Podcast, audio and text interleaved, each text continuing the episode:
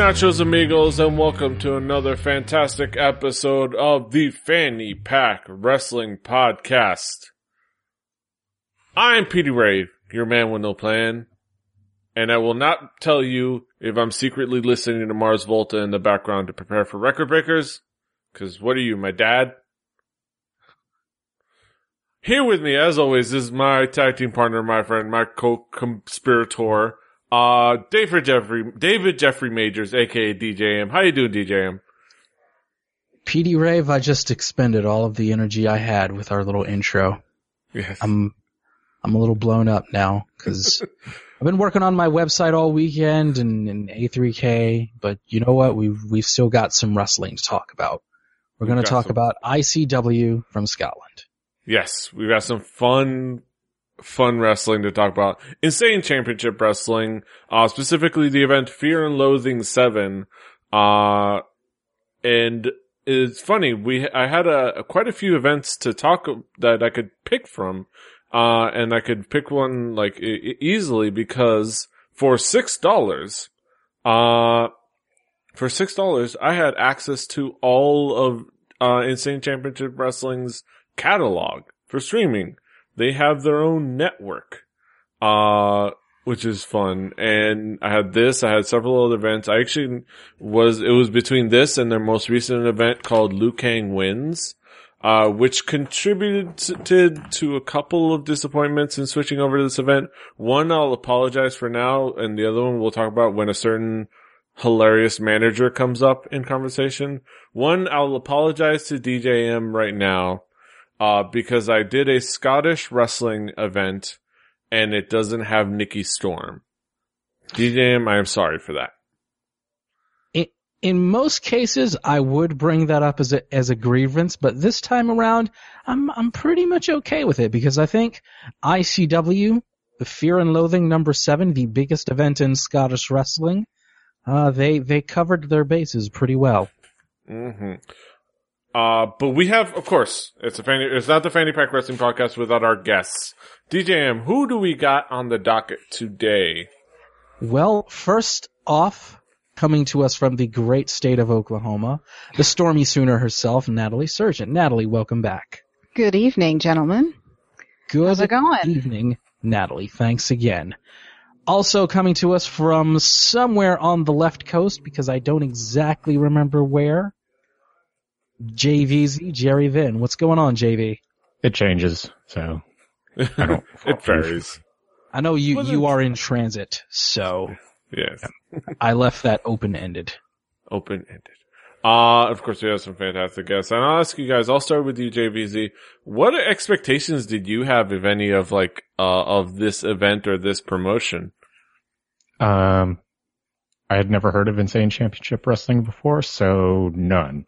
Um, except uh, I did notice uh, Drew Galloway was on the uh, on headlining, so I kind of knew a little bit of what to expect from him. But um, but other than that, uh, no expectations. Maybe the name kind of conveys that you know there, this was going to be a, a bit more energetic than the average show. But uh, other than that, no expectations. Uh, and Natalie, and Natalie, what, what, what did, what did you expect? Did you have any expectations of this or any knowledge of this uh, promotion? I had heard about them, uh, basically, um, kind of being touted as the second coming of ECW, which I don't know, I think we're on the 20 or 21st promotion that's supposed to do that. um, but I, I had never watched any, you know, any matches or, uh, obviously I knew, uh, some of the names from, you know, WWE and, uh, other fabulous places like that, but, um, so I really didn't know what to expect, except that it was supposed to be ECW like. Mm-hmm. Uh, yeah, it was kind of, I, I would say, it had a little bit of an, a similar vibe and energy, but, uh, it was I will say, PD, that for me, uh, ICW coming in and going out, it was uniquely Scottish. Yes. and, and I mean that in the best way possible. yes. And I. I can definitely understand why people would compare it to ECW uh, in in its heyday, the original ECW, because it, it definitely had that kind of vibe. Uh, if you watched ECW on TV, if you attended any ECW shows during the late '90s, it definitely had that kind of rebellious, anti-corporate, anti culture, counterculture vibe, while still maintaining a very uniquely Scottish charm. And I, found that to be very endearing. Uh, also, it had Drew Galloway, uh, recent TNA signee Grado, and Kay Lee Ray. So I, I was definitely intrigued. I was, I was, I was coming into this very intrigued Yes. because I, I enjoy uh, when pro wrestling is a little bit edgier. I know I said when we talked about um, what were they called, freelance in Chicago, that that I didn't like when things got a little controversial, but I, I really enjoyed how rebellious and how unmainstream this felt. It, it felt Yes. like it felt like being at a metal show almost, and I appreciate Yes. it.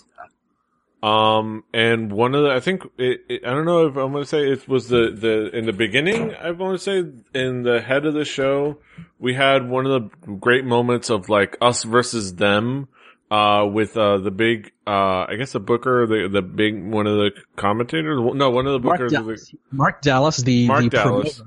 of Insane Championship Wrestling, who was definitely doing a, a healthy mix of, uh, I would say, Scrooge McDuck and Paul Heyman. yes, And which is wonderful. absolutely wonderful. Mark Dallas was fantastic here. He came out when the show went live. Well, actually, was it Mark Dallas that started started that out, or was it Blake wh- Kirkwood? Uh, Blake, Blake fucking Kirkwood. Billy, uh, Billy fucking Kirkwood. Billy fucking Kirkwood, uh, started way, the show. Th- those are the only Scottish accents we're going to be doing this episode. Yes. we Uh, don't want to be those obnoxious Americans that do Scottish accents. We're not going to do that. I mean, except for when I talked about Wee Man. Uh, except for this and then when he talked about Wee Man, I'll, I'll leave it to that. Uh, but Billy, Billy Kirkwood introduced the show and then we had Mark Dallas come out. Uh, and he, and this, the great us versus them moment of them talking about how, did the total Paul Heyman, us versus them. Vince McMahon can go eat hot Cheetos. This is ICW. This is the ICW Mafia. This is the biggest show. Scottish wrestling, British wrestling. This is awesome. And of course the crowd ate it up. And yes. I will admit, as someone who has never been a, a I I guess you could say, diehard WWE fan, I've never been on Team WWE. I eat this up every single time, and I Yes. loved it. It was Yeah, so it was the, the big crux of it was the fact that uh, at the time, because this was a, a little while ago, it was uh, late into last year. Uh, we, the release of the WWE Network UK version was sus- suspiciously set at the same time that uh, ICW's own VOD uh, service, uh, which we took advantage of and, and we enjoyed, uh, partook in, part patroned, uh, you would say, uh, at the same time as that, and they decided, well, you know what? We're gonna do our event at the same time as theirs. We're gonna have Battle Mania, uh, at the same time as WrestleMania, which is what they're gonna plan in a couple of weeks at the same time, you know, nine o'clock in the morning, BarraMania at the Barrowlands, uh, and that's awesome. Like, you know, us versus them. It's so, such a great It's moment. It's wonderful. And and they they sold out the Barrowwoods, so it was they were saying at least sixteen hundred people, which is which for an indie show anywhere, let alone Scotland, is awesome. All right, let's get our let our guests talk. What what what was your impression? Uh, your first impressions of like the vibe and like even just this first moment uh with uh Billy Kirkwood and uh and Mark Dallas. Uh, I'll JV, I'll JVZ. Um, it kind of ties into what you guys were saying. Like this is kind of, it, it definitely seemed to me like it was kind of its own culture in a way. where like these guys, you know, are, are very, very enthusiastic fans. That crowd of 1600 made a, a lot of noise and, uh, you know, not just a lot of noise, but they were all synced up as well. And, uh, you know, their chants, their, uh, you know, everything down to, you know, their responses to the ring announcer announcing how many falls there were in the match. Uh, Ah, yes. it, it definitely seemed like its own culture. In, in a way, it almost felt, you know, even exclusive. Like it, it, it yeah. you, you kind of had, kind of have had to have grown up in this culture in order to be a part of it. It seemed like, um, Yeah. just, I mean, cause it seemed very different to me. Um, but also in a way, like even though I'm looking as an outsider, you know, you kind of have, just have to tip your hat and respect just how much of their own heart and soul that they put into, um, that they put into cheering for Yeah. their promotion that is distinctly theirs. Yeah, it, it was just a fun environment. And you, you know, like I said, you start with the first match, and of course you had the And, and great. I will announce- say that, that I've had the pleasure of attending indie shows that felt like this. And it, when you're in that crowd and you're caught up, it's, it's truly something that is on another level of fun. Yeah. You really do feel like you're part of something. Yeah, Yeah, you that's start the sort with of the- thing where you're telling people that, yeah, you just kind of, you've had, you, you've got to be there in order to really get what it's about. Yeah, you start with the first match, uh, where you, you, have the announcer, and that's the first match that it's set to one fall, and everybody announces one fall. Uh, and you had the ICW Zero G title match. Uh, you had the champion Kenny Williams defend against Kid Fite, uh, Joe Hendry, who has the best theme ever. Uh, What and was his the- playing the, uh, playing the role of catcher is Big Damo. Uh, Joe Hendry is, uh, is the one where it's all the lyrics are Joe Hendry here for the good of IC double, you, uh, me and you.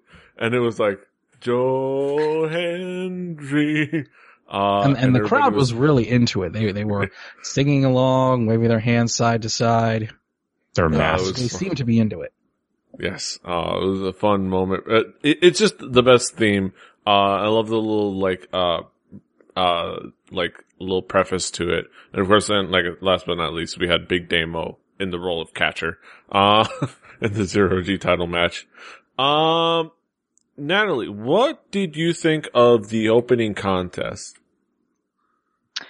Um, the well, first to go back to the the earlier point, yes, it was very um, you know a small yet motivated fan base can make the world of difference uh, with indie wrestling or what whatever you know medium we're talking about, but. Um, so that set basically set the tone. They're, they were almost, you know, um, aggressively exclusive. Like we're not going to, you know, you know, do any world building. We're gonna, we're just gonna jump right into it. This is what we are, and here we go. So I thought the first match was, um, kind of basically, again, embodied everything that we were going to, to see. Um, I thought it was an excellent match. Um, you know, um, I thought this is not more along the lines of production than the match itself, but I mean, it was a really good production value. You weren't, you didn't feel like you were missing, uh, you got that many competitors in a match, um, you didn't feel like you were missing anything, which sometimes happens, you know, when you've got limited shots, but I enjoyed it. So, Yeah, they had they had good camera work. Uh, they they they do well with their with their production value because they they are the beautiful thing is that though this isn't a one of our national promotions that we know of, this is one of the big promotions in Scotland. like this is And, and in the UK in general, in they're, the they're one of the bigger promotions in all of the UK. So they they uh, they have a little bit of the clout and the money to do that. So it, it really shows, but they still have that that you know small town, small business, you know grassroots vibe, and, and you know with the personality and, and yeah, the production value is pretty on point, and had nice high energy uh, opening contest. JVZ, what what did you think of the, of the opening contest? Um, so at this point, this is like I'm still kind of recovering from just the the jarring nature of like this show is so different than some of the others. Well, everything that you guys have had me watch is different in its own way, but this was, um, I, I think you know, in between the um, the Scottish accents and trying to adjust to that, and then um, the um, just the the energy of the crowd and you know the start of the show and and all that. It's kind of you know just the fact that this that this match like every other opening indie show match is you know the cluster F match like that actually kind of brought it back for me where it was just like this this is what I'm familiar with. They're gonna get a bunch of people all in one match together and uh and uh uh, wrestle for some championship that sounds like it is a one that is designated for high flyers in Yeah. a way. For Um, high action, it like it would be like their It X is their quote unquote X division title. Yeah, Yeah. pretty much.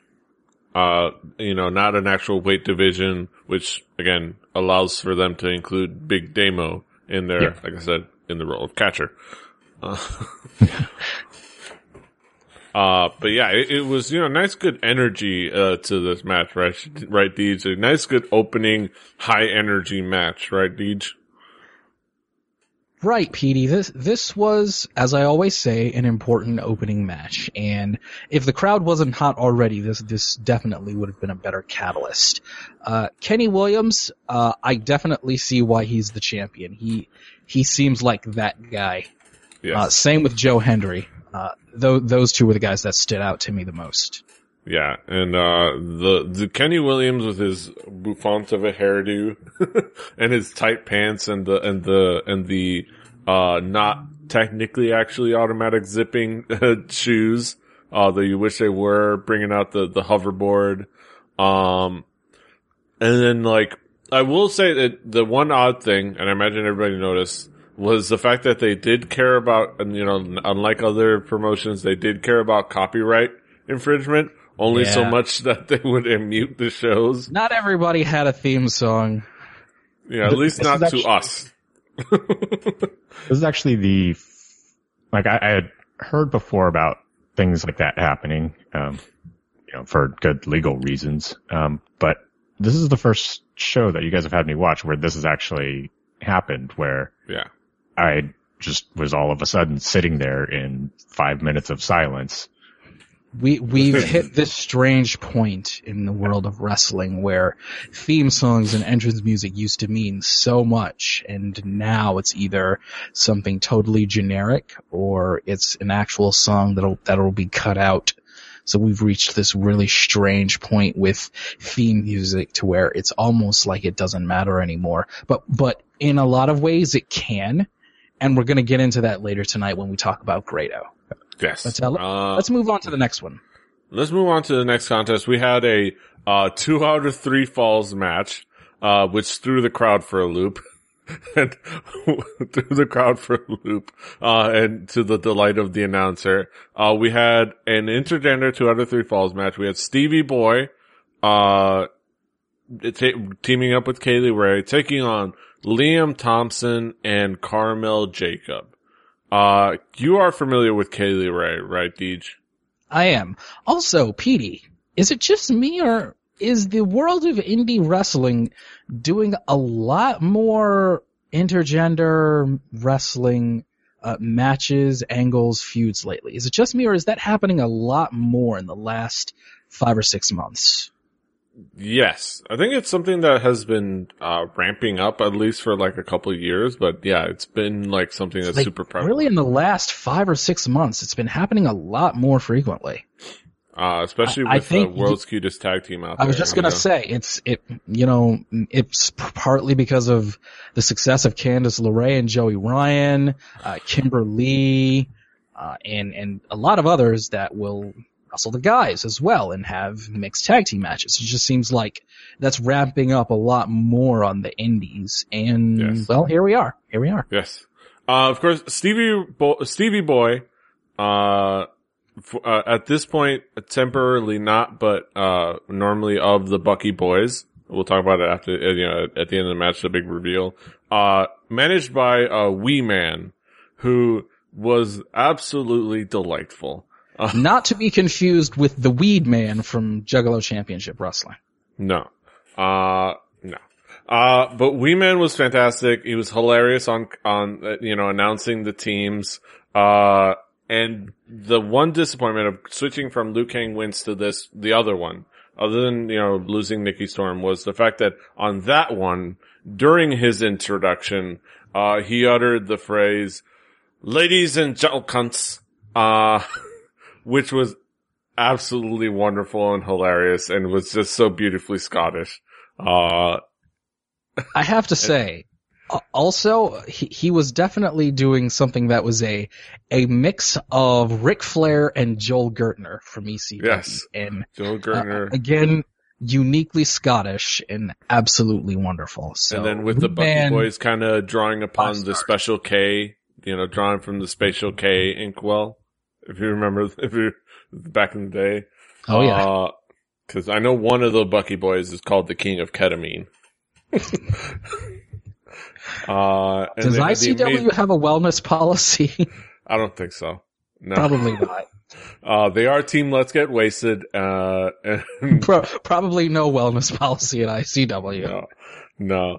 Uh, and uh, some fantastic moments, and I love their chant. Here we, here we, here we fucking go.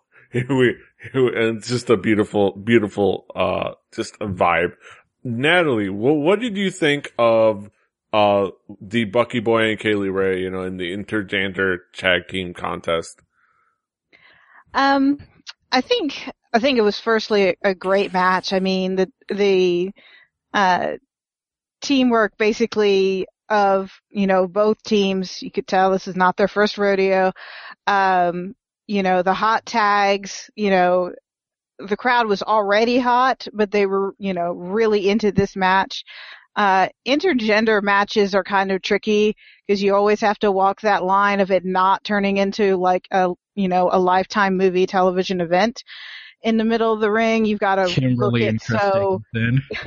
you've got to book it so you know everybody has their you know the guys and the girls have their moment so to speak uh, or else it just gets a little a little too um like what exactly am i watching here? But they walked that line perfectly and it was an entertaining match and it was like oh by the way yes it's an intergender match but it wasn't you know something that tripped anybody up up so Uh, right. Uh, again, I've said before, I, I was really happy to see Kay Lee Ray on this show. I, I enjoy the work of her that I've seen. Uh, Stevie Boy w- was, was, uh, he had the crowd behind him all the way. And I want to say their opponents in this match, Liam Thompson and Carmel Jacob, they were, I- was not expecting, uh, anybody in this show to get a whole lot of, uh, I guess you could say heat, but they, they did a really good job of really getting the crowd against them. So Yeah. uh, all of this top to bottom was really, really good. Uh, JV, uh, the intergender match, uh, did you check it out? What'd you think? Um, first of all, the one way you can tell it's a really good intergender match is that, you know, um, you know, three, you don't really realize, I mean, of course you know, but you don't remember that it's an intergender match until maybe three quarters of the way through the match. And, uh, you know, just because it, it just plays out like a regular match. Um, and, uh, you know, it, um, like Natalie was saying, it's, you know, they, they walked the line of, uh, of, you know, trying to keep it at, at least, um, you know, it's combat between men and women, but it's not, you know, like a, a total beatdown. And, uh, it's, you know, I, I think they, they did a really good job of that and, uh, you know, showcasing the, the uh, acrobatic talents of the female wrestlers as well as just the general in, in-ring talent, um, and focusing more on the wrestling and less on the, uh, less on the, uh, brute force combat. And I think Yeah. they did a really good job. There was really good flow between, um, essentially all four, be- between each one of the wrestlers in the ring and all the and the other three wrestlers in the ring. I think everybody worked really well together. Yeah, Um, like uh, it goes. It, it, it, it again the the the uh beauty of you know depending on who the wrestler is, uh, who the female wrestler is, is that if they are undersized, like many of them are, the, just the idea that they what they lack is weight and leverage. That's it. That's it. That's the only thing they lack: weight and leverage. Uh, they, you know, depending on where they came from, they they they're trained tough. They've been through the business. You know, they're, they're in the same business. They've been through the same training. They're just as tough as the rest of them. They just lack, lack weight and leverage. And then you can work that into the, you know, natural story. They do that with Rey Mysterio. Yeah. Uh, Uh, uh, uh, he's Rey Mysterio Jr. again. oh Rey yeah. Mysterio Jr. Now that he has Uh, returned to AAA. He's back Did he, in, did he get in his knees back? Did he get his knees back? No. Um, maybe. I mean, you know how things are in Mexico. They they might have found him some knees. They might have, they might have, he might have uh, been given new knees by, you know. Did, did you see the the press conference they had with his return? No. Like they did this photo op because they're holding like this big trios tournament uh, in Guadalajara, and the team representing AAA will be Rey Mysterio Jr., Myzteziz, uh, the man WWE fans remember will remember as the original Sin Cara, and the current AAA Mega Campeon uh, Alberto El Patron. So yeah, AAA, AAA man, gotta keep an eye on AAA. Their, yeah, Triple A. Reclaiming their guys. Uh, for sure. Uh, but yeah. Yeah, like the, you know, the, the, the, the idea of this intergender champion, you know, intergender, uh, contest, uh, turned into kind of a beatdown. And then we had the re, reuni- reunification of the Bucky boys, uh, which was fun and a fun moment. Uh, did you guys love Wee Man as much as I did? Uh, I mean, for me, not so much, just because I guess I've seen that sort of thing so many times, you know, with the little person being used as the comic person, and uh, so I maybe it was just. I, I wouldn't say it was well, one too that many was- that times, was the but guy it in the just, just nothing Yeah. new for me. Yeah, well, the actual Wee Man, the the com, the the the not the little manager for dude, not the little dude, the- but the uh, the dude in dude the that beginning. came out with the Bucky Boys, the the team in red, the, their manager. Oh, okay. Yeah, the skinny Sorry, guy I'm with the with the deep Scottish His accent. name his name was Wee Man. Yeah. Yes. Uh, we're not talking about Wee Man from Jackass, you know. Yeah. Uh, but Natalie, did did did you enjoy Wee Man as much as I did? I, I did. I did. The, you know, yes, that shtick is, um, even his shtick is older than the hills, you know, uh, the manager that runs his mouth, you know, 24-7. And yeah, there were, sh- there were definite shades of, you know, um, you There know, some- all those great, great managers. There was some Ric yeah, Flair, well, the was some Ric Flair thing. Thing, you know, was, the uh, Ghetto wonderful. Fabulous version of the Ric Flair promo was appreciated by this uh, Flair fan. So A It, Ric it was, it was Flair, Scottish Ric Flair, Scottish Ric Flair. Scottish Ric Flair with a little bit of Molly. Just throwing it out there. Just just a, just, Just a, a bit. dose of Molly. Just a dose of Molly. Uh No Yeah. wellness policy at ECW. No wellness policy. Uh, at least not, at least not for, for, for recreational drugs. That's for sure. Uh, but yeah, moving on from this contest to a little bit more of a serious contest.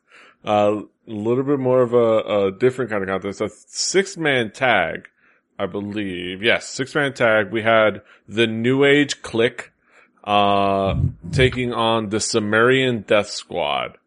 Uh, this was an interesting con. This was an interesting team up, and some interesting competitors, right, Deej? That's two drinks, everybody, by the way. Yes. And this was pretty enjoyable, I would say. It was, it was intense. It, it was a, it was a good fight. Uh, and I, I was, I was pretty well satisfied with it. And it seemed like this was not the end, even though this looked to be the, the big, uh, build up to the, the conclusion. It looks as though this this will continue, which which was pretty awesome. It was it was a, a good fight. Fighto. Uh, you know, some good, you know, good moments. The debut of, I keep, I, and I was looking up his name, Mikey Whiplash, the re, the read, no, not debut, but the return of somebody former that was a ICW heavyweight champion, Mikey former. ICW heavyweight champion, and you know, by by his looks, also kind of a old school uh world of sport grappler guy. You know, you wouldn't think that like looking at him, but that was that's his like main style. Uh, and I I got a chance to actually to see him one on one, and that he is definitely has a very cool, interesting. You know, he busts out the cravats. You know, Oh, he does. World of Sport style? Cause, 'cause Yes. you know I, I love me some World of Sport. You know that, Petey. yes. So I'm- uh, You you can send me a link or two later. So so I wanna I uh, wanna check him out. Uh, you can see him on, like I said, Liu Kang wins. Uh, you know, good competitor. Sumerian Death Squad had a very cool, like, look to them, uh, intense look. And, uh, we had the New Age Kliq who were pretty, pretty cool and, uh, energetic. Uh, Natalie, what did you think of this six man contest? Well, you can, uh, yeah, the Sumerian Death Squad, I, I, I firstly, I love that name. Um, I like, you know, uh, some indie fans, or at least they, back in the, you know, Stone Age when I was watching it more, you know, uh, religiously, didn't like it when they got to, you know, WWE-ish with the creative, you know, entrances or whatnot. But I, you know, I'm like, no, that's part, that's part of ev- every aspect of pro wrestling. So, and they did it, you know, uh, I don't know if, uh, you know, someone coming out to Where is My Mind being sung, uh, at every event is going to work, but I liked it. So, and even if you, you just knew, like, just by the crowd's reaction of that body bag opening and you're like, I don't know this guy, but that doesn't matter because they know who this guy is. Uh, and like the roof kind of just blew off the place. Um, as far as the match itself, it was, you know, typically kind of chaotic, but you know, what are you gonna, what are you gonna do? Uh, it did what it was supposed to do. Um, some insane spots. Um, and I agree. It's like, yeah, this is the quote, the end, but not really the end. So, so who knows? I'm, I'm sure nobody would be, you know, upset if they're like, yeah, we're going to do this at whatever event the next event nice- is. So. Nice ramping up of the feud. I think, Right. uh, you know, making you think it's going to be the, the feud ender, but, you know, instead it ramps it up, uh, takes it up to another level. Uh, JVZ, what did you think of the contest? Um, first of all, with the entrances, I have to agree. Um, the, you know, it, it's kind of an interesting twist on the, you know, bring the Undertaker to the ring in a coffin type of thing where, um, where this time they, they, they brought Mikey Whiplash in on a, inside a body bag. And so I had never seen that before. That was, that was new and interesting to me. And, and you know the crowd exploding um you know that, that just kind of hammered in hammered home the point for me that you know this is a really important person is a really big deal that he's back Also, I, I wanted to say Billy Kirkwood, this was one of those moments where he really did a good job of, of telling the story of how important it was, uh, during this moment. And, and he did a good job of that the whole show, I Yeah. believe. And, and Yeah. this was one of those moments where it really stood out. was Yeah, he the Billy color Kirkwood. commentator It was, Um, it was the main guy. okay He's your um, main play by play. Because overall Oh. throughout the show i think the color commentator did a fairly good job of of uh initiating somebody like me that does not know the backstory of what's going on um, Yeah. to in, into what's going on in the show. Oh, this guy has been gone since this point when, you know, he was attacked by these other people and, you know, and that's why he's coming out here. That's why he's mad. And then so everything that you see on the screen makes sense because you know all that backstory. And, uh, and so, um, yeah, so that was, was important for me, it was some- especially. It was, for- good, good. It was good like context. It was good commentary, and it, it worked well. Yeah. Yeah, Um, and, and as far as the match itself, uh, when you get multiple people teaming up together, I, I, for me, what I want to see is wrestling moves that you cannot perform with just one person or, or cannot perform with even just two people since the, this, you know, was a three on three tag match.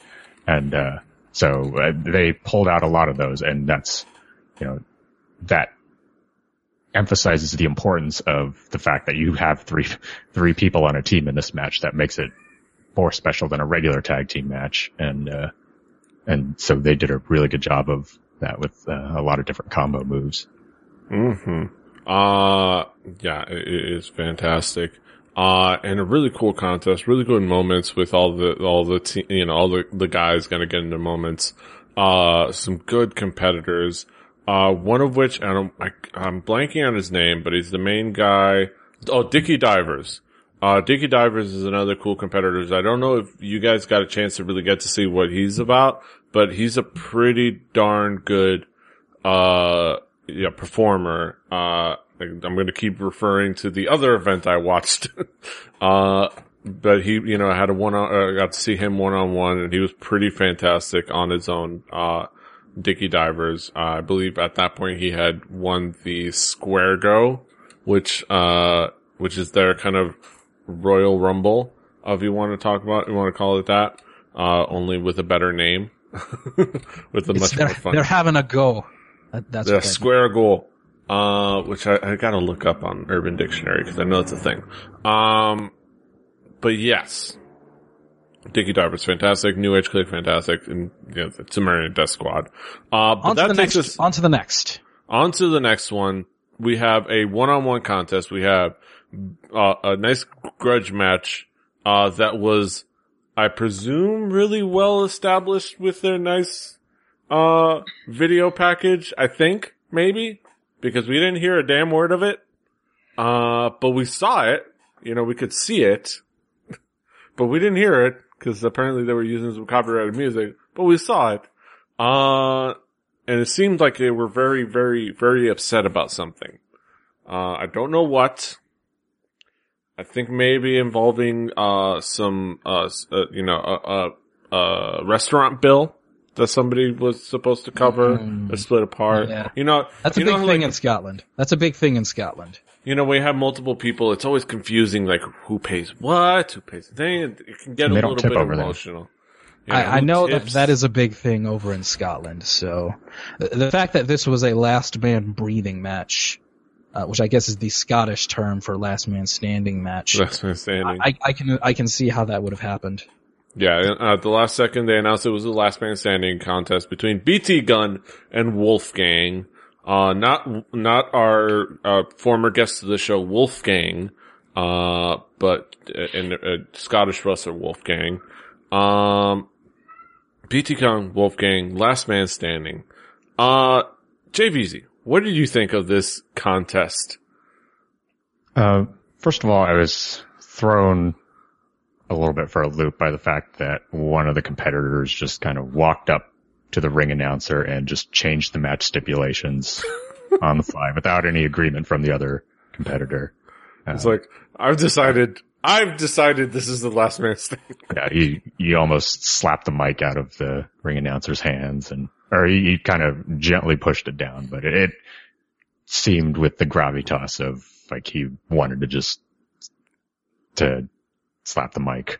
Um, Yes. but it, uh, yeah, overall the match itself was very good. Um, and, uh, you know, the ending was a little bit underwhelming because then at that point you realize like everything they just went to was just kind of to kind of move the match up the, uh, up the ladder of, you know, of seriousness in matches. So now they, they've gone from, um, from a, from a draw finish here to now they've got to settle it in a cage at the next event. And, uh, which which was odd because like they set up the um the cage match like hey you're not gonna have your friends to help you around uh, help you out but when nowhere in that match did he have any outside interference Like, right. It- they- that happened. It wasn't even interference after the match. It was Like I don't, uh, nobody attacked each other after the match. It was just They kind just of they just checked on their guy and make sure he was Yeah. okay, and there was a little t- intensity.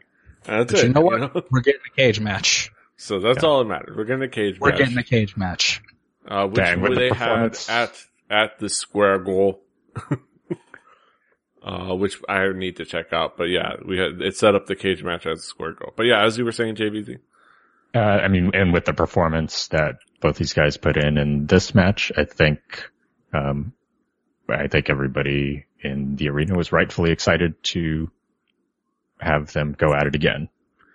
in the steel cage, Inside the 15 foot high steel cage. yeah. Uh, Natalie, what what what did you think of the contest? Uh, yeah, it was, yeah, I do agree that the whole, like, the, you know, when they went home, so to speak, uh, you could clearly tell, okay, they're setting it up for, uh, you know, the cage match. But the match itself, I mean, I mean, anytime you see, uh, this Wolfgang dude is a, looks like a very large dude, so if he's going airborne, something bad is going to happen to either him or the person he's landing on or both. Um, so yeah, I mean, they did what all like quote unquote last man standing or last man breathing in this case, uh, you know, all the chops, all the, you know, cra- you know, um, the brutality, so to speak.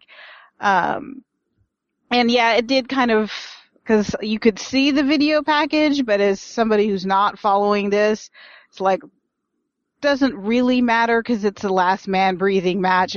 Apparently they're very irritated at each other for some reason. So, Mhm. um, but yeah, well, that it is Scotland, so it could have just happened like a week ago. Yeah. You know, Scotland's and their natural enemies, you know, Brits and Scots, you know, Irish and Scots, Right. Irish and Scots Scots, and Scots. Scots and other Scots because the Scots ruined Scotland. Damn Scots, they ruined Scotland.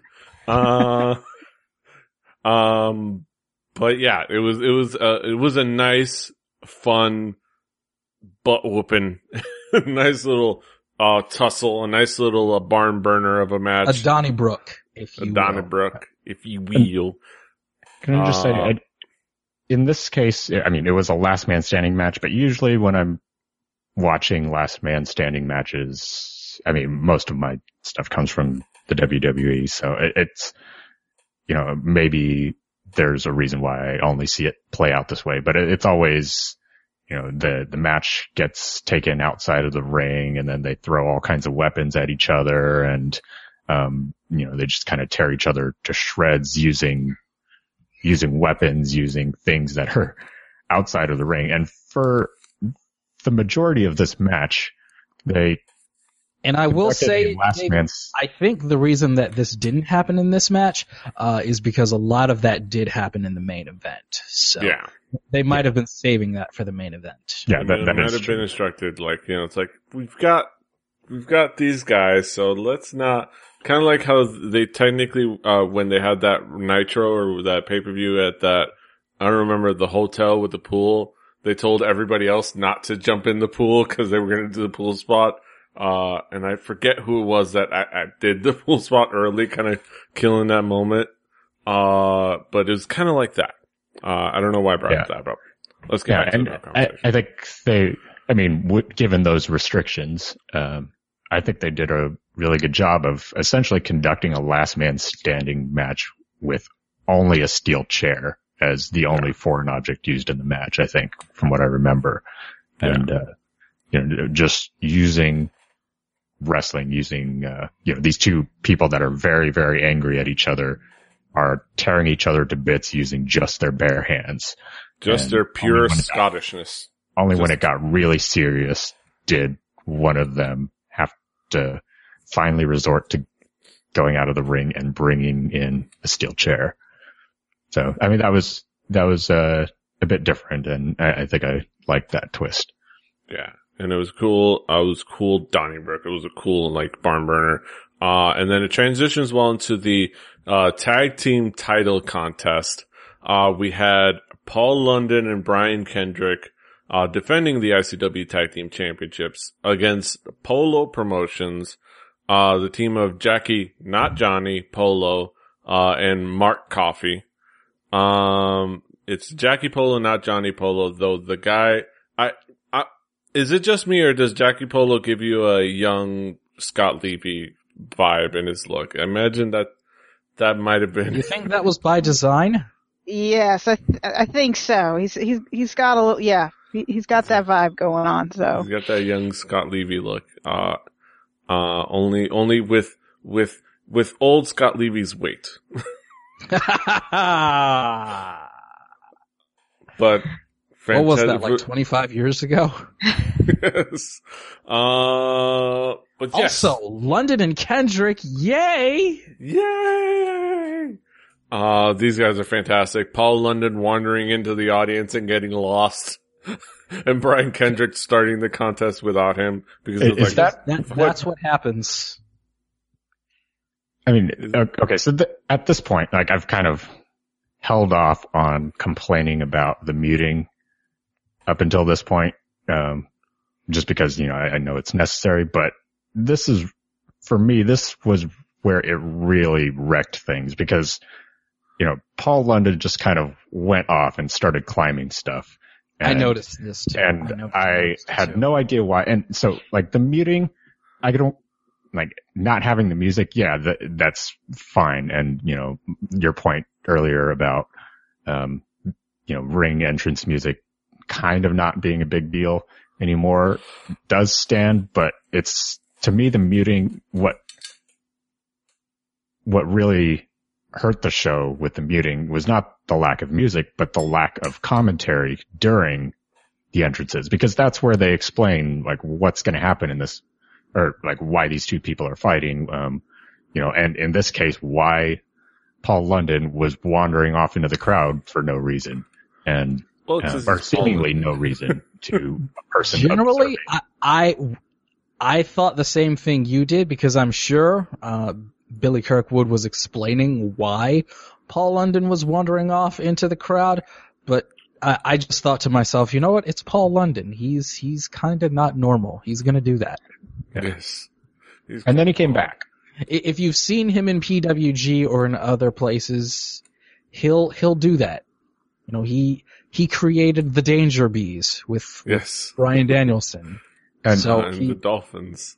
And unfortunately, I haven't. And so as a new potential long-term customer, they kind of lost me on that because, you know, I, I, they had a chance to help me get to know one of the wrestlers on their show and they were not able to do that. So that's Mhm. kind of the same thing that I harp on every single time I come on the show. Uh, but, uh, you know, that, and I that's- love that his relationship with Brian Kendrick, uh, since they've been tag teaming now for, for quite a while now, is just at the point where Brian can just go in the ring and just start the match without him and just say, yeah, he'll, he'll get here eventually. Yes.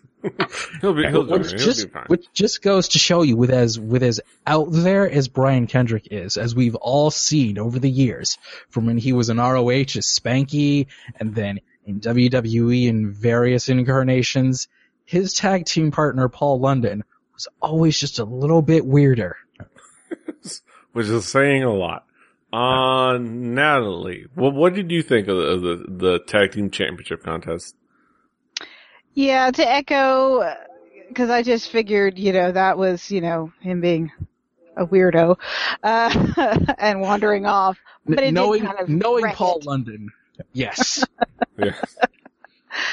but uh excellent tag team match. Um if there is, is one it's improved, but it's still kind of pitiful as far as the tag team scene at the at, you know in the WWE, so it was nice to see oh look, actual tag team wrestling. Um cuz London and Kendrick, you know, there's, you know, we could go on and on about, you know, how talented they are. Um so I thought the match was great. I thought the, you know, um, the eventual title change, you know, it's kind of one of those things that, you know, I'm sure these guys have got to go to go home or to whatever new, you know, uh, indie place to set up shop, but um, I think that uh, speaks though to build the brand to bring in these quote unquote imports uh, that like casual wrestling fans are probably going to be like, yeah, I know those names.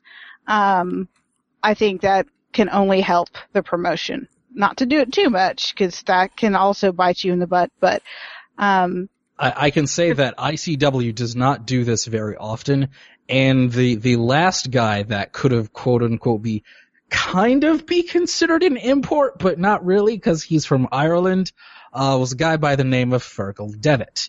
Uh, ICW was one of his his last independent shows before he uh, became who we now know as Finn Balor.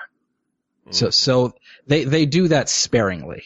Although I'm not really sure you could call Fergal Devitt an import in, in a promotion that's based in the UK. Technically Petey, what, what do you think? Technically, 'Cause, He, uh, he was always more of a New Japan guy, yeah. kind of like how London and Kendrick are, well, can you call them WWE guys? Cause they really got their start in Ring of Honor more than anywhere Yeah. else. More- well, I'm talking about a larger, like if you Yeah, ask, sure, uh, sure, sure, sure. you know, uh, yeah, I'm well, yeah, well aware. Don't Smith- mind us. We're being indie nerds. We're being yeah. So for people for people like is that me, thing is that canon on that with that novel? Um, does that novel? Although I don't know, uh, London and Kendrick never tag teamed in ROH because because Paul London actually got signed really early. He got signed before Punk, actually. Hmm. So Oh, yeah. yeah, yeah. that makes sense. Timeline fits. Uh, but yes, you know, it, it really cool, interesting kind of use of those guys. And then the Polo promotion guys were, were actually pretty fun. Uh, Jackie Polo, uh, you know, Scott Levy, it, resemblance aside, was pretty, did pretty well in the ring, uh, and with his persona. And Mark Coffey, uh, he formerly teaming with his, uh, brother Coffey, uh, was was fantastic and and this had, was a pretty cool like little tag team championship match uh and it did well and then it led into uh I think yeah this is the this led into the post match Lionheart promo you know you had uh Jackie Polo uh taunting one uh Lionheart and his neck injury uh trying to kind of make it personal and we had Lionheart come out and truly make it personal uh, with a really kind of cool, uh, prom- promo and moment. Uh, what did, the D, what did you think of, the promo? And we'll ask the, the, the guests. I was kind of caught off guard by it because it seemed like Lionheart was cutting a promo on himself Yes. and talking about his his life transgressions and, and the things that he's done.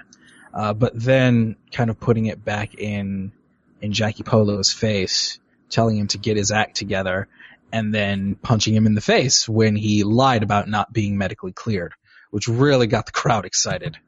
Which Oh, you know yes. that was it was at its core it was a great promo. Um, It did exactly what it needed to. yeah, it did exactly what it needed to. What, what uh, I guess, uh, Natalie, what, what did you think of the, the promo? Uh, yeah, I thought it was uh, definitely, you know, when you don't have, you know, uh, intimate knowledge of, of, you know, feuds and everything, the best thing to do is like watch the crowd, see how they react. And they were all holding their breath, you know, um, cause they knew where this was going. And so I think it did its job, uh, that this is a to be continued rather sooner rather than later. So, Yes. Uh, I think po- I think this was set for BarraMania. I want to say either that or Square Go. Uh, I'll look into it, but I think this was set for uh, the upcoming BarraMania event. Uh, JVZ, did you have uh, thoughts about the the promo? Um, not really. Other than, I mean, for me, the most important thing is in a promo is that I can tell that the person cutting the promo believes it themselves and uh, believes what they're saying. They have confidence in what they're saying. Um, you know, I I don't have any affinity towards any particular style on the microphone, just as long as when they talk, they believe it. And because if they don't believe it, then I'm not going to believe it. And Yeah. so Believe it. Yeah. So, uh, Um, you know, every, not just, uh, Lionheart, but pretty much everybody on the show that cut a promo kind of had that, gave off that vibe on the microphone that they, yeah. they were confident, they were, um, they knew what they wanted to say and they were going to come out and say it and they weren't going to apologize for it. There, and, there wasn't anybody that was scripted on this show. We'll say. Yeah, that. not really. Yeah, yeah, that's for sure. Uh, I will say it, it, one odd thing. I, the Lionheart, uh, it was an odd moment when Lionheart came out. Uh, he had these uh, shoulder twitches where I thought hmm, those shoulder twitches kind of remind me of The Rock. Yeah, just kind of these shoulder twitches and just a, an, uh, you know, like like they're like. You know, it, it's hard to for me to do them, but it, it's very like specific. Like Oh, I, I do that. I do that. yeah, but like there's like these specific ones that are very, I, I, I it's hard to really articulate them, but, uh, I, I noticed them there and then he, after cutting the promo, hits the rock bottom and stands on the rope with kind of a pose that you could see from the rock. And I was like, is he channeling the rock? Is he like becoming the Scottish the rock? Uh, Cause it, it, I don't know, was it just me? Was it just me that noticed that? Mm, I can't really say, but maybe, maybe he was trying to uh, do a little bit of the the people's champion vibe, you know, t- Yeah. telling that promo where he he told everything about his life and then getting the people behind him. So maybe. Maybe. I don't know. It was just something that, that I noticed, uh, the odd shoulder twitches. Uh, but moving on to, from that, we had, uh, we had another singles comp, we had a singles competition. Uh, we had One Joe. Coffey. Yeah. Joe Coffey. One fall, except for one fall. Joe Coffey, uh, taking on the Judai himself, Noam Dar, uh, the, the they have definitely had the interesting intro for sure. Uh, with the Star Wars scrolling text, uh, introducing him, uh, as, you know, uh, I don't remember the exact text, but I know it had references to Colt Cabana and had, uh, nice little jokes about Glasgow and the Barrowlands and had a lot of fun little moments. And of course he was joined to the ring by Yoda. uh, I have to say, And- I, I enjoyed Noam Dar a lot, and I enjoyed this match a lot. This was, this was probably the first very clean wrestling match on this show. That was the one thing that was missing. We had some intergender stuff, we had some hardcore stuff, we had some, some really hated, heated feuds, and this, this seemed to be the first kind of wrestling clean, as Mike Quackenbush once dubbed it, clean, classy, and clever wrestling Yes. match, and I enjoyed it. Yeah, and then when- when- you know, more akin to the kind of the world of sports style, and you can you can see it in Noam Dar that that's like his like home style. Though he does have a have a good clever wit to him, which I like. Uh, in just his uh wrestling style too. Um, JVZ, what what did you think of Joe Coffey uh versus Noam Dar?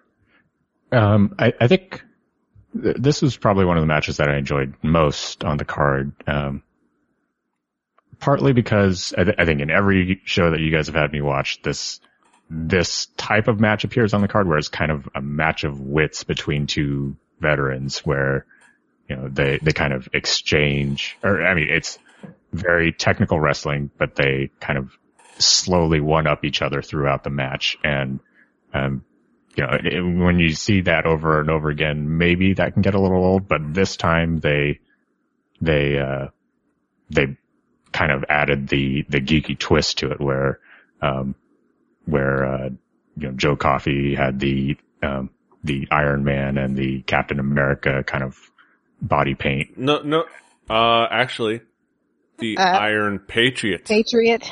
Oh, okay. Which is still n- no kind of name. Which is still no kind of name compared to War Machine. War Machine That's is a true. much better name. But it is the Iron Patriot, though it is connected to Captain America. It is Iron is uh Iron Man is like a it's a separate character. But yeah. Yeah. Going I mean, go on. Also, between that Petey. and Petey, JV, Natalie. Uh, I would say just to make another ECW parallel, would this be considered the Dean Malenko, Eddie Guerrero portion of the show? Yes. Yes. yes. That's what everybody forgets. You know, everybody remembers, you know, Sandman. Remembers and, the Sandman, Tommy Dreamer, uh, and the Kendo Dudleys. Sticks, and they don't remember the other stuff. They don't remember, remember that, you know, uh, Joey De Niro. these Uh, ridiculously amazing matches that would happen. So, uh, agreed. Agreed with that assessment. I remember everybody remembers Tommy uh, Tommy Rich's uh, ridiculous dancing, but nobody remembers how good of a wrestler uh, Little Guido was.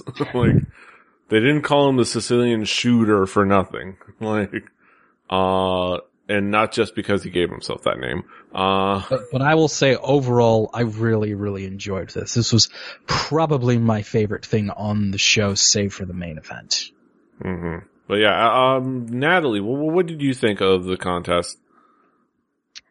uh, incredibly enjoyable. Um, again, to echo, you know, Eddie, like the Eddie Guerrero, Dean Malenko portion of our, you know, of this card, if it were a ECW card or Chris Jericho or other people that I can't remember right now. Um, I ate up the whole, uh, Iron Patriot, uh, Star Wars, uh, entrances. I thought those were, even though, again, stupid muting of the music, but you got it. You, you know, they at least, you know, you could tell what was happening. So, um, but yeah, I thought the match, the match itself was excellent. The crowd, you know, cause now we're, you know, close to, I don't, you know, don't remember, but I'm sure we've got to be heading up to three hours or close to three hours of wrestling and they are still into it.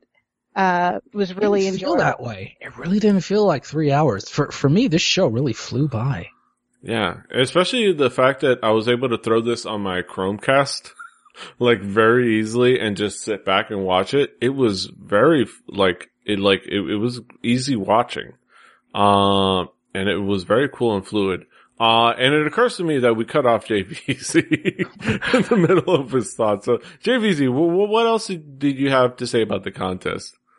I mean, you guys kind of hit pretty, pretty much summed up what I was going to say anyways. And, uh, I mean, just the one thing I would add is just kind of, you know, Yoda getting involved in the match. That was also, you know, I- mean, this is kind of the, the climax towards the end, but, uh, you know, I, think that was a fun little twist to it as well. Um, this is, um, you know, you kind of, during the entrances, you kind of got the vibe that, oh, this is going to be a silly one. And then it came, and then it turned out to be a technical one. And it's, oh, this is this match and that other match that you're used to seeing on the card. Those two different, you know, the, the technical match and the comedy match kind of rolled all into one. And I think that's kind of what made this whole thing special. Mm-hmm. So, and I will get Joe Coffey credit that his thing is a constant thing where he is a little bit more serious about his Iron Man persona. Uh, but yeah, it, it is pretty fantastic. Uh, the Iron Patriot. Uh, and I will say the only reason I Would you the say Iron he wields that persona with an iron fist? Ah! It's a, Get it's a- it? Get it? Cause that's It's a- his thing. There was, there was a, I would say there was a stark contrast between these two competitors. I don't get it. Uh, nor should you. Um, but this was a fun contest, uh, and it led into more fun, uh, when we finally got the name that many people are now discovering, uh, well, quite a few people are now discovering, uh, thanks to the signing of, on Impact Wrestling. Uh, Grado, Grado. Grado, the one and only, the incomparable, the inimitable, and sometimes incomprehensible, uh, Grado, uh, taking on, uh, the Brit, the, the guest Brit of the evening, of course the heel Brit of the evening, cause you know that's how it works. 'Cause, Like you know, us in Canada. England, you know. Yes.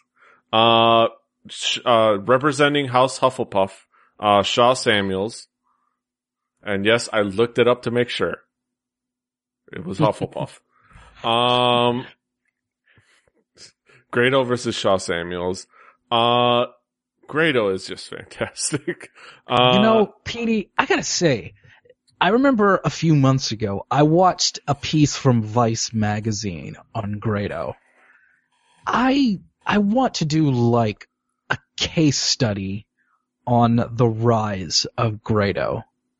Because here we have this guy who could best be called if you take Colt Cabana, Dusty Rhodes, and put them with Peter Capaldi, uh, the the current incarnation of the Doctor from Doctor Who, and there you go. You have this Scottish Dusty Rhodes Colt Cabana.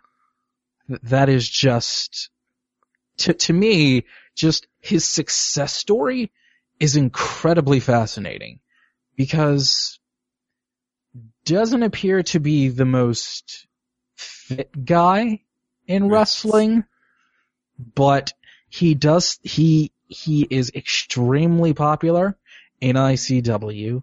So popular that he got an audition on TNA's British Boot Camp. And while I don't, if memory serves me, he did not win, he still ended up getting signed by TNA. Uh, and their most recent shows uh, in England, and uh, I think they did a show in Glasgow, as a matter of fact.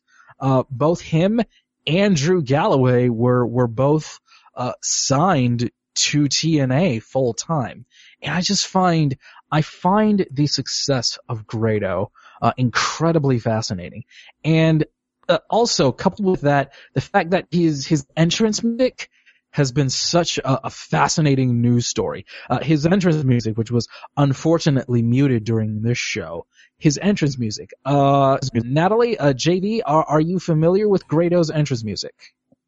No. No. Okay.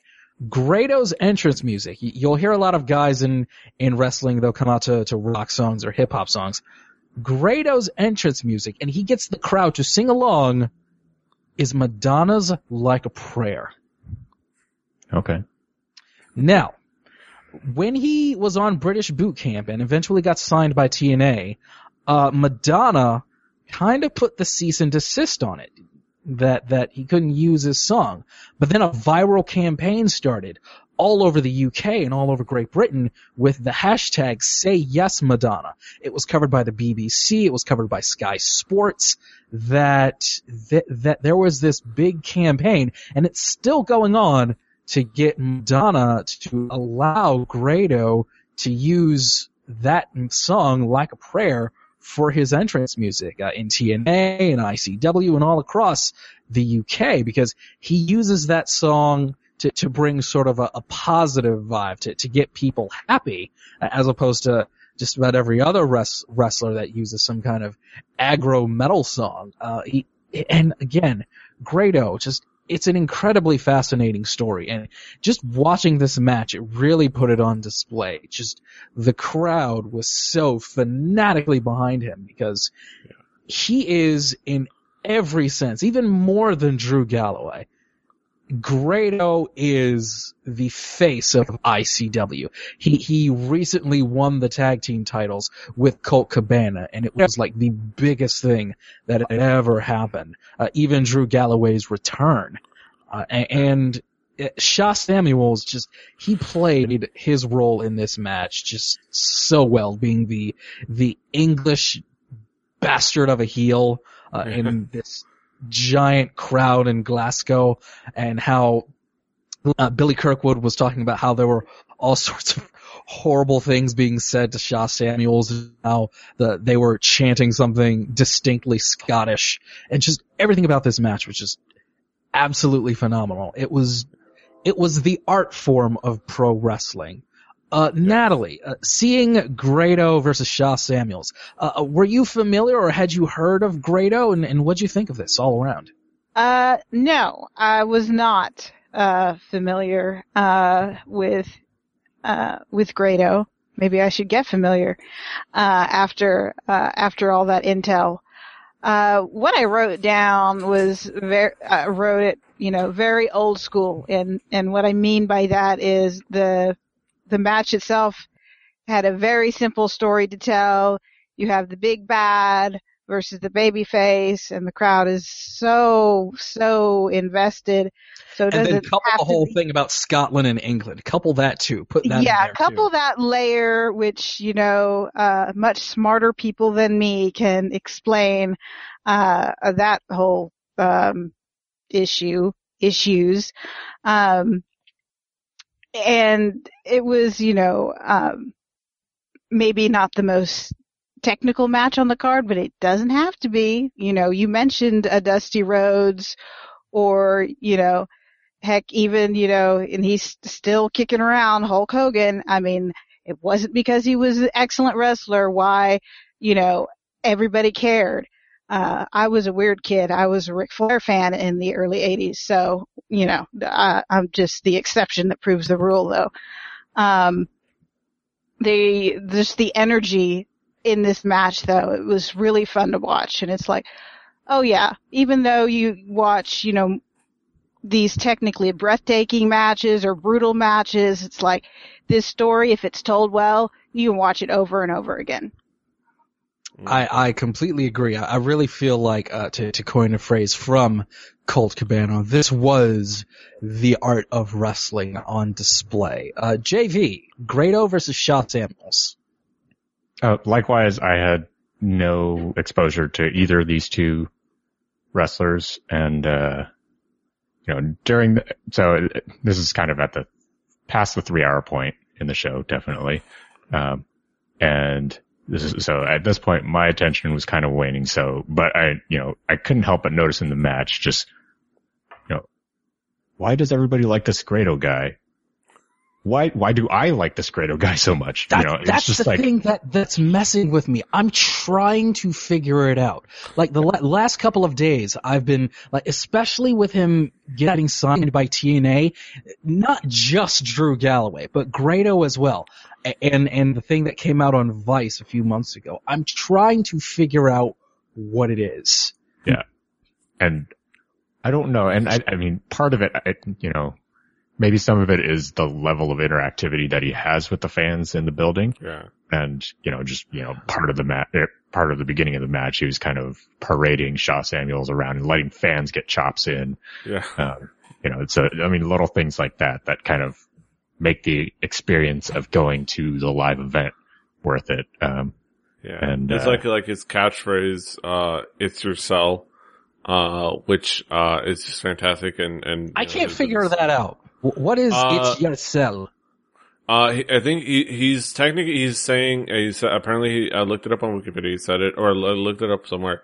Uh, he said it on, on the Art of Wrestling that it, he's basically just saying it's yourself. And which is kind of like just saying, oh, hey, uh, look who it is.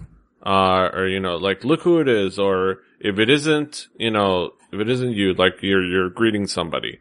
Uh, so it's yourself, you know, like, he's just kind of greeting the audience, like, who, look who it is, like, if it isn't you guys, you know, uh, it's like, uh, just like a, like a general greeting. He's just saying it's yourself. Uh, it's just like saying, hey, Scotland. Scotland. yes, Scotland. exactly. And it's just how, and, and that feeds into like him just being this positive guy who just like, hey, if it isn't you guys, you know, and welcoming the audience and like connecting with the audience like he does so well. Um, yeah, and it was just a really fun, uh, match and really, you know, Grado is fantastic. I will say the only part I didn't enjoy was the fact that, um, Shaw Samuel's tights were riding up ever so slowly up his right butt cheek. And I got to see way more of Shaw Samuel's right butt cheek than I ever wanted to. Uh, and I, How about I the post match of this? The post match. Uh, well, not really the post match, but but the finish and how it ended. Uh, Martin Stone, uh, another competitor on TNA British Boot Camp. By the way, guys, if you're not aware, TNA is actually pretty big internationally, especially in the UK. Now you know. Uh, an, another competitor uh, on on British Boot Camp came in and cost Grado the match, and man, they were mad because uh, Martin Stone, like Shaw Samuels, was English, and n- now they they have they have an alliance of sorts, and that that's going to be fun to watch in this promotion, and maybe in TNA as well. hmm Uh, and of course, uh, with the win, uh, 50 points to Hufflepuff. Um, I, can I also say that I didn't really mean to keep count, but this was the fourth return that we got in the match. Um, the fourth time you got to hear the commentator say, "We haven't seen this guy since you know this event way back when," and so yeah. at this point it did kind of get a little old for me, uh, Uh, but especially yes, late in the show. but yeah, that, that finish kind of, kind of, uh, sealed that. And then led into the main event, uh, of the evening. Uh, ja- yeah, the, the ICW heavyweight title match, uh, pitting champion Jack Jester, uh, against challenger Drew, uh, once, uh, McIntyre Galloway. Uh, Also, I just want to give a shout out to Billy Kirkwood because uh, a couple of times during this match, he, he did slip up and say McIntyre. Yeah. And then later on, he said, no, no, no, he's not McIntyre. He left that slave name away back in the States a long time ago. And Yes. this is something that, uh, that, that I enjoy when, when, uh, a wrestler leaves WWE and they, they go by a different name and they refer to it as their slave name. That just Yes. tickles me to, to no end. Yes. Uh, but yeah, Drew Galloway challenging for the ICW Heavyweight Championship contest. Uh, uh, uh, challenging the biggest the, match in Scottish wrestling history. yeah, Drew Galloway, Jack Jester. Uh, Natalie, well, what did you think of this main event? Um, yeah, things got serious, didn't they? Um, Uh, Knowing what I know a little bit about ICW, th- this was definitely billed accurately. Uh, Drew, no secret, uh, is, is an ICW original, and he, he is in, in a lot of ways the, the biggest success story for professional wrestling in Scotland. Uh, everyone knows his ex- success in WWE, uh, and now in the Indies and Evolve and, you know, the Sapolsky verse. And Jack Jester, a long-time competitor in ICW, has held this championship for over a year. So this was, this was definitely a big deal in ICW lore. hmm So as you, as you were saying, Natalie. It was it was a very very good match. Um, I think you know, even though it's a story you already know, even though when they go into the false finishes, which has been done to death, um, and what is it going to take to beat person X? I don't know. Uh, you know, most famously, or I should say most recently done at, you know, uh, Shawn Michaels, Undertaker is the, a good example of that, but it's been done to death a million times. But you don't care because the people in the ring, I've never had never seen Jester before. Uh, he kind of reminded, got gave me a little bit of a Mick Foley vibe, a little bit. Don't know if that was just out of you know. I believe Billy Kirkwood did say that uh, he Mick Foley was a big influence on Jack Jester. I believe he did So- say that in commentary. So Yeah, so I was like, just, you know, his look and, uh, coming in, you know, and not so much his style, but definitely his look, um, was Mick Foley-esque. Um, Very mankind color scheme. yes, yes, with the, the browny, greeny kind of, you know, uh, ring attire. Um, you know, uh, no mask though, so didn't go full tilt, but, uh, yeah, I, I enjoyed this match. Um, the crowd, obviously, they kind of, you know, still, you know, three hours in, you know, they were all in with this. Um, and they got, they, they got a new champion and usually if it's a, a wanted result, uh, which I think it was in this instance, uh, yeah, they're happy. So, Yeah. Yeah. I, I did enjoy that it, at, at one point it did become a proper, uh, Scottish, uh, pub brawl.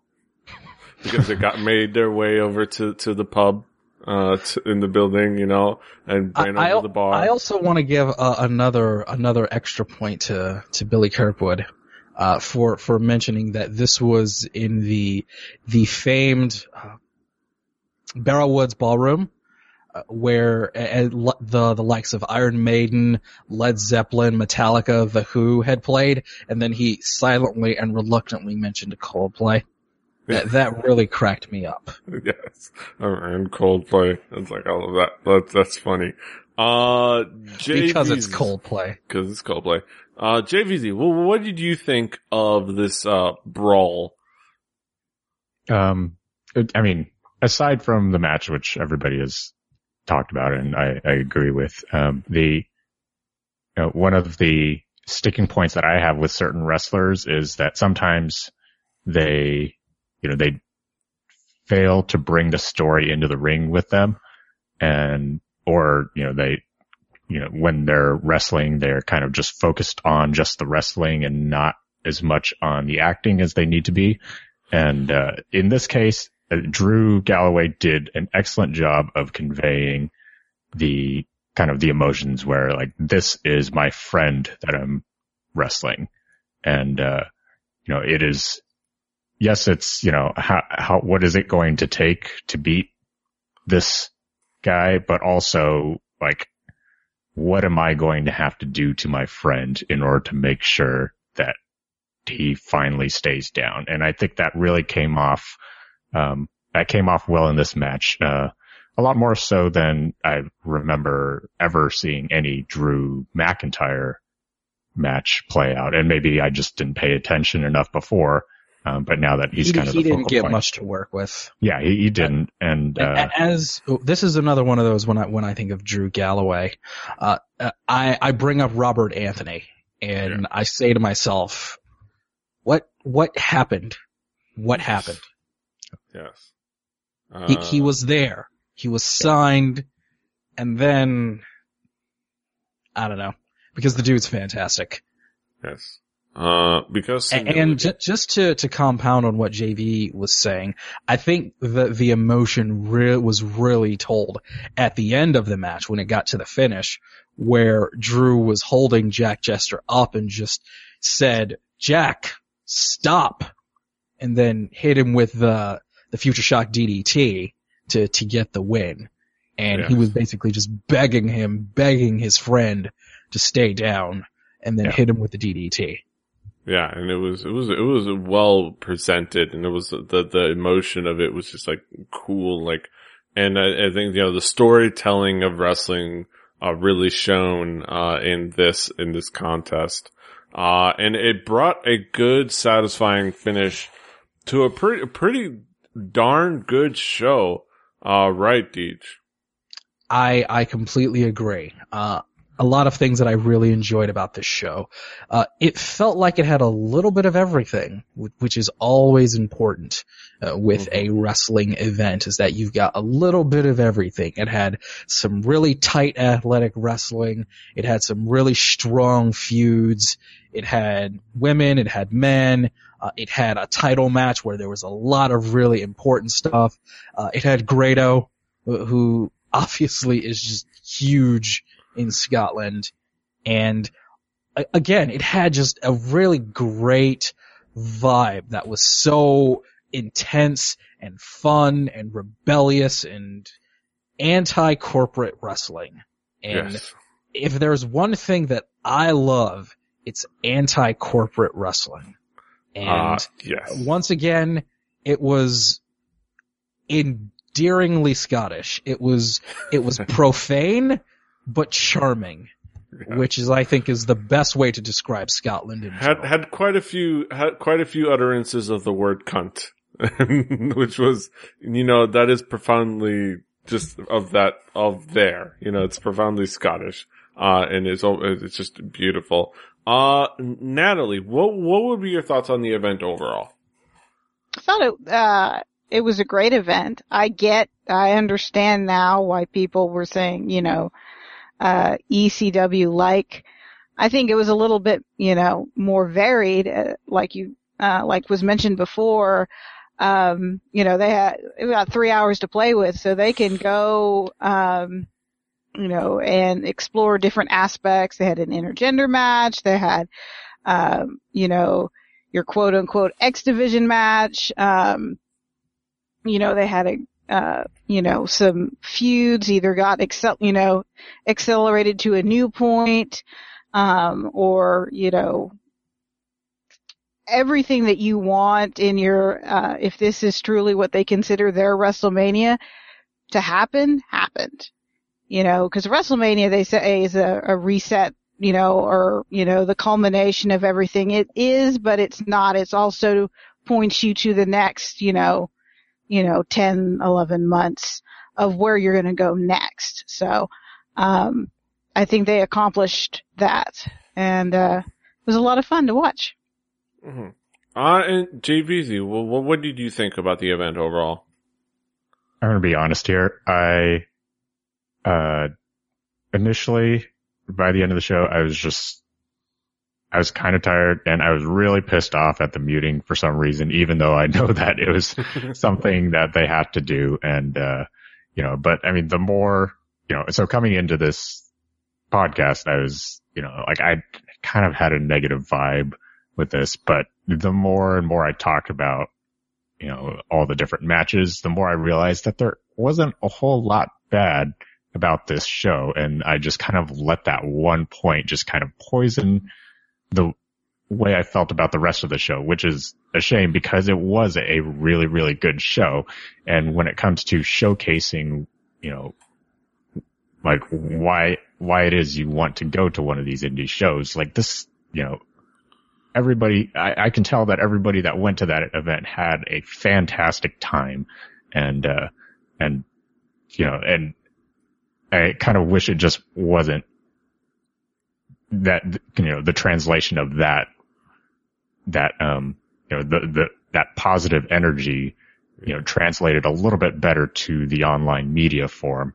Um, Yeah. but, uh, you know, other than that, I mean, it was, it was, you know, now that I've got a little bit of a chance to kind of process it, I, I think it was a, it was a fantastic event and, uh, you know, the people who put it on should be very proud of themselves. It sounds like, it, it feels like, you know, all the investment, you know, all the fan investment of energy and time and, um, and emotion, it, it paid off. It was all worth it.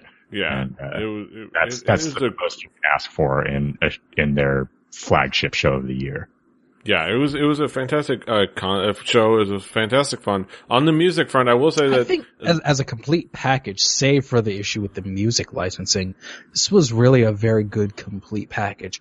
Also, uh, because I always mention the, the play-by-play and the color commentary, Billy Kirkwood was very, very good. And also, he is such a perfect representation of ICW. He's got the wild long hair, he's wearing an ICW shirt, and he's got a kilt.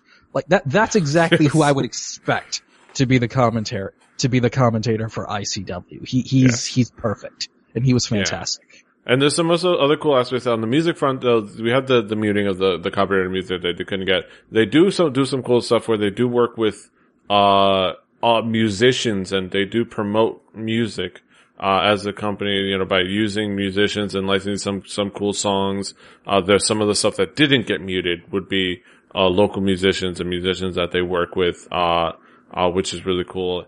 And uh, you know it's tough because like the the the whole like the reincarnation of ECW. It is a tough uh, albatross to kind of throw on somebody. It's kind of like how anytime somebody throws uh, on an ND, on an NBA player, you know, they're the next Jordan, you know, uh, Yeah. or something like that. Where it's like, I would say this, if I was c- compare it to anybody else, I would say they're the first ICW, first of all.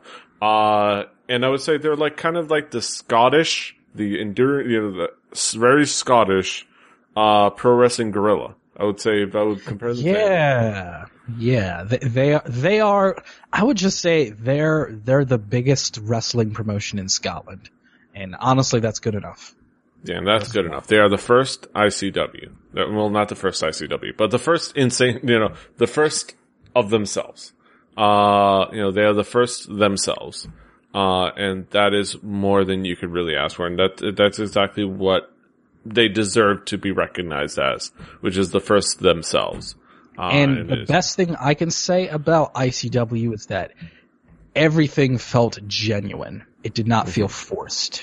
Yeah. It, it felt genuinely like a wrestling promotion that truly believed in everything that they were doing, and they weren't just doing it to be controversial. Yeah, Genuine and unapologetic.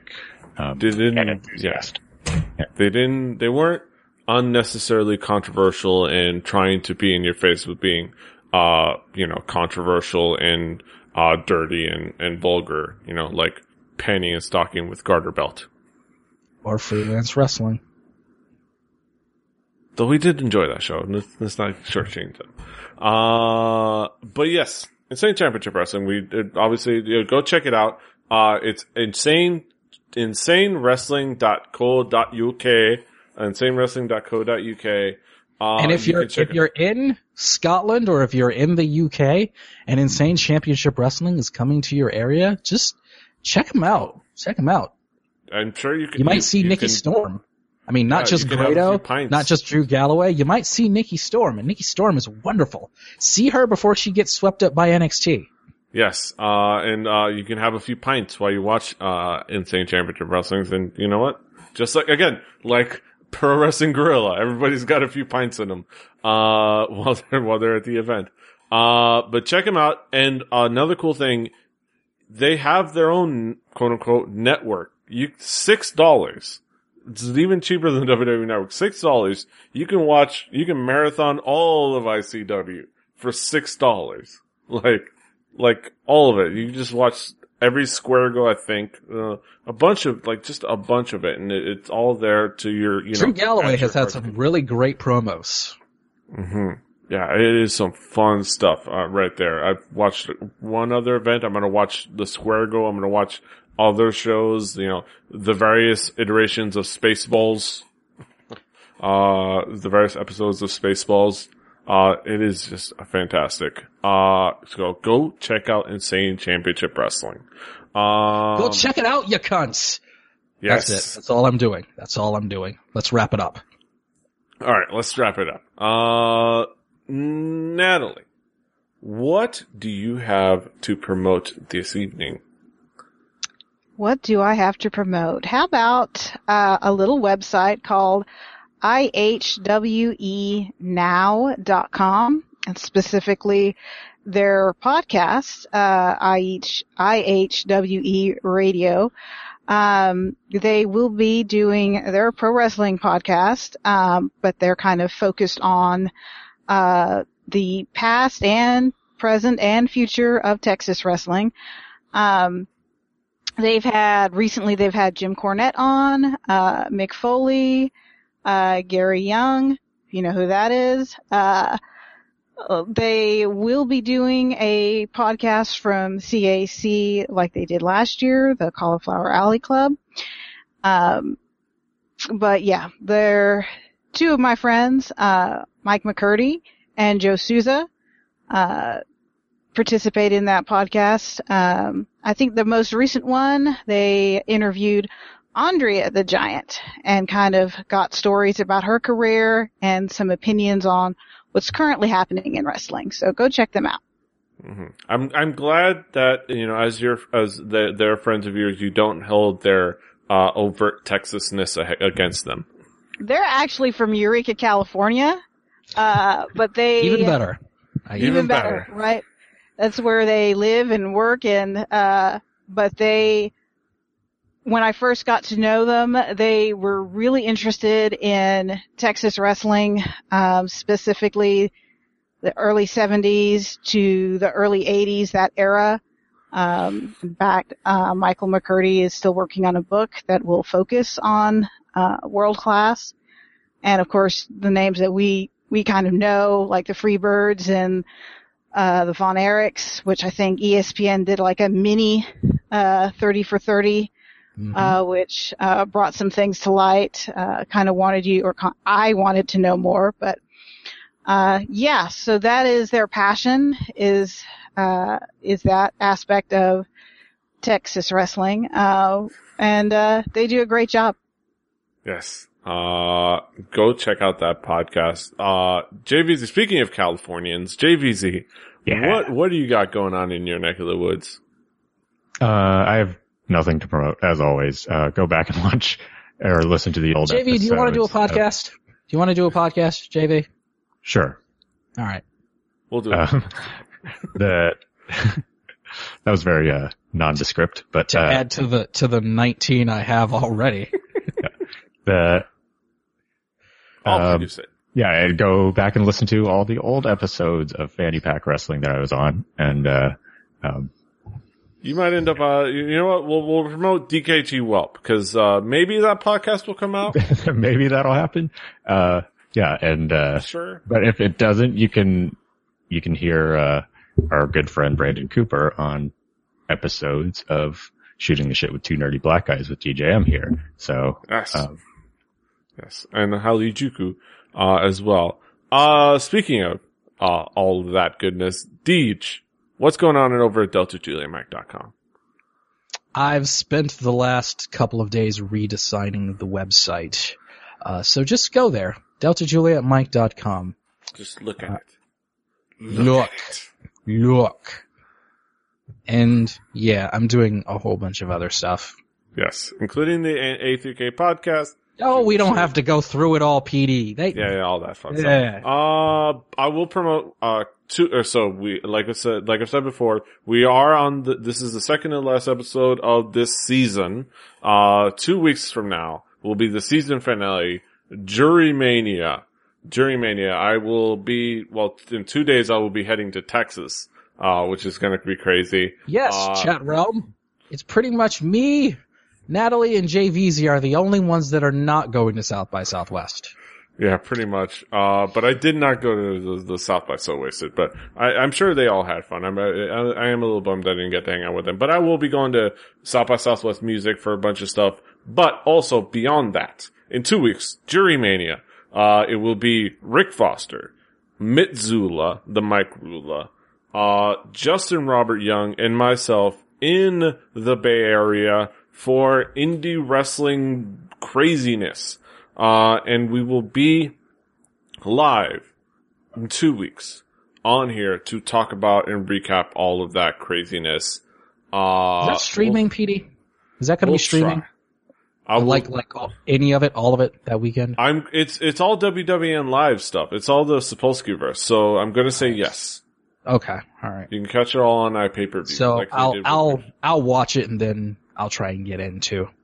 Yes, uh, we will have you, we'll, we'll get all together, we'll ch- bring you in remotely, and we'll be doing that two weeks, Jury Mania, season finale, uh, of the Fanny Pack Wrestling Podcast, season finale, and it will be a lot of fun. Also, check out Record Breakers this week, we're going to talk about Epic High, who I'm going to see in a few days, uh, all the other things, Revelly.net, for this and the other shows. Uh, you can also check out Fanny Pack on the freaking awesome network. Uh, you know, if you're not already there, go out and give us a shout out and give us some good words. Uh, iTunes, Stitcher, subscribe, like, share, comment, do all the things. Until next time, hasta los huevos. Ya cunts.